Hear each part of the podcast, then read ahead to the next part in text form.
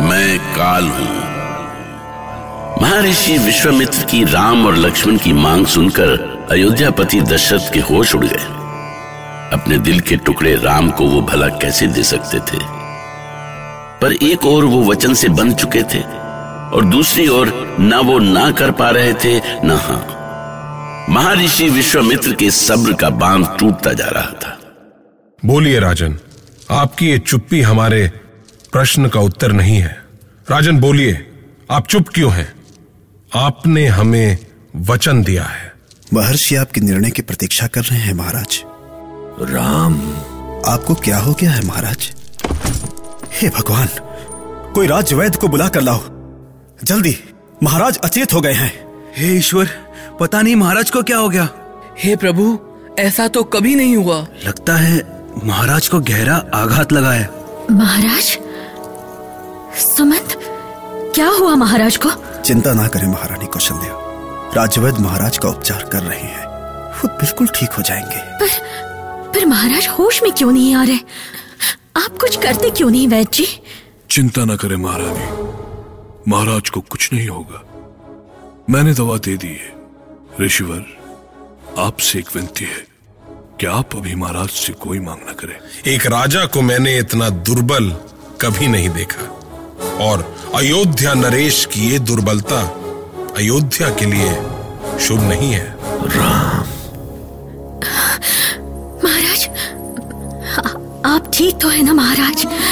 मैं ठीक हूँ परंतु महर्षि आप मुझसे मेरे आँखों की ज्योति मत मांगिए। राम और लक्ष्मण मेरे प्राणों में बसते हैं। उनके बिना मैं जीवित नहीं रहूँगा। ये सच है मुनिवर। महाराज राम और लक्ष्मण के बिना एक क्षण भी नहीं जी सकते। जो राजा पुत्र मोह में पड़कर ऋषि महर्षियों का कल्याण भी नहीं कर सका उसे सिंहासन पर बने रहने का कोई अधिकार नहीं मुझे कुछ समय दे महर्षि। मेरा मस्तिष्क काम नहीं कर रहा है। महाराज ये निर्णय मात्र व्यक्तिगत निर्णय नहीं है। ये निर्णय राज्य व्यवस्था से संबंधित है। आप चक्रवर्ती सम्राट हैं। और एक चक्रवर्ती सम्राट को इस तरह के निर्णय में देर नहीं करनी चाहिए। महर्षि, मैं अपने जीवन में कितने बड़े बड़े निर्णय पल भर में ले चुका हूँ। किंतु आज आज जब बेटे दांव पर हैं पहली बार मेरा मन डोल रहा है। ठीक है राजन। आप अपने मन को समझाइए। मैं आपके पास फिर आऊँगा। पर यदि इस बार आप निर्णय ना ले सकें तो मैं अपना क्रोध संभाल नहीं सकूँगा। महर्षि विश्वामित्र के क्रोध से महाराज संकट में पड़ गए। सुमंत की सलाह पर वो मुनि वशिष्ठ के पास गए। वशिष्ठ की सलाह उनके लिए हर संकट का हल थी। महर्षि विश्वामित्र की योग्यता और उनके निर्णय पर मुझे कोई संदेह नहीं है, महाराज। हमने तो आपसे पहले ही कहा है कि आपके पुत्र असाधारण हैं। उनका जन्म सारे संसार के कल्याण के लिए हुआ है। यदि आप मोह में पड़कर उन्हें रोकते हैं तो इस संसार के लिए शुभ नहीं होगा।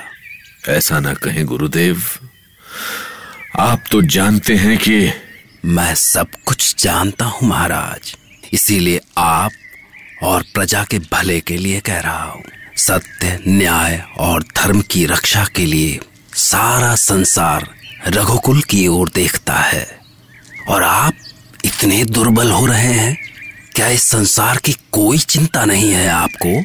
और क्या ऋषि महर्षियों की रक्षा का भार आप पर नहीं है? अयोध्यापति क्या आपको अपना राजधर्म याद नहीं है? मुझे याद है गुरुदेव। सब कुछ याद है परंतु मुझे जो भी कहना था मैं कह चुका हूँ महाराज। पर कुछ भी निर्णय लेने से पहले इस बात को न भूलें कि आप एक रघुवंशी हैं। नारायण नारायण। ये कैसा संकट काल है प्रभु? महर्षि विश्वामित्र अयोध्या नरेश को ऐसे संकट में क्यों डाल रहे हैं? तो क्या आप नहीं चाहते देवर्षि कि श्री राम अपने कर्तव्यों का पालन करें? कर्तव्य का पालन तो ठीक है महादेव परंतु क्या महाराज दशरथ राम के बिना जी सकेंगे? क्या उनकी प्राणों की चिंता किसी को नहीं है? धरती पर रहकर माया मोह से कौन बचा रह सका है देवर्षि? पर अयोध्या पति को समझना होगा कि राम केवल उनके पुत्र ही नहीं सारे संसार के रक्षक भी हैं। नारायण नारायण। तो क्या महर्षि आपके प्रेरणा से अयोध्या पहुँचे हैं प्रभु? सब कुछ विधि के विधान से हो रहा है देवर्षि। परंतु इसका परिणाम क्या होगा देवाधिदेव? परिणाम जानने के लिए आप स्वयं अयोध्या पति का निर्णय सुन लीजिए देवर्षि।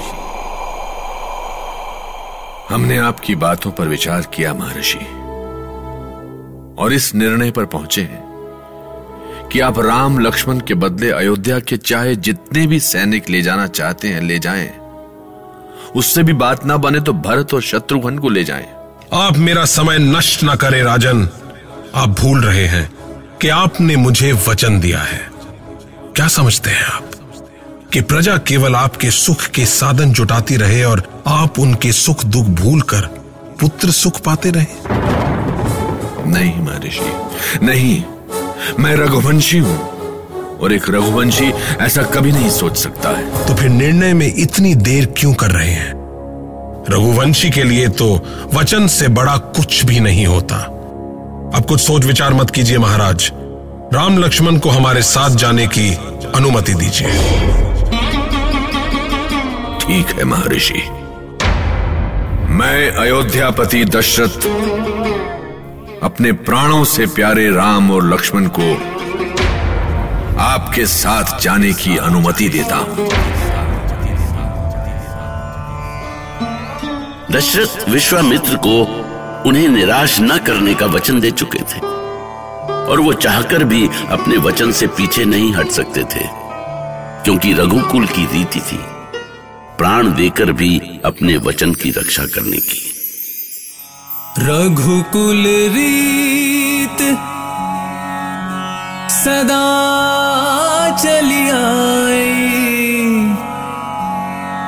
प्राण जाई पर वचन न जाई जो भी कही राजा दशरथ ने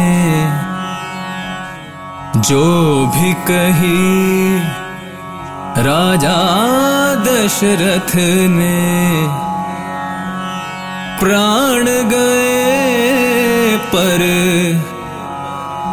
वचन निभाई। रामा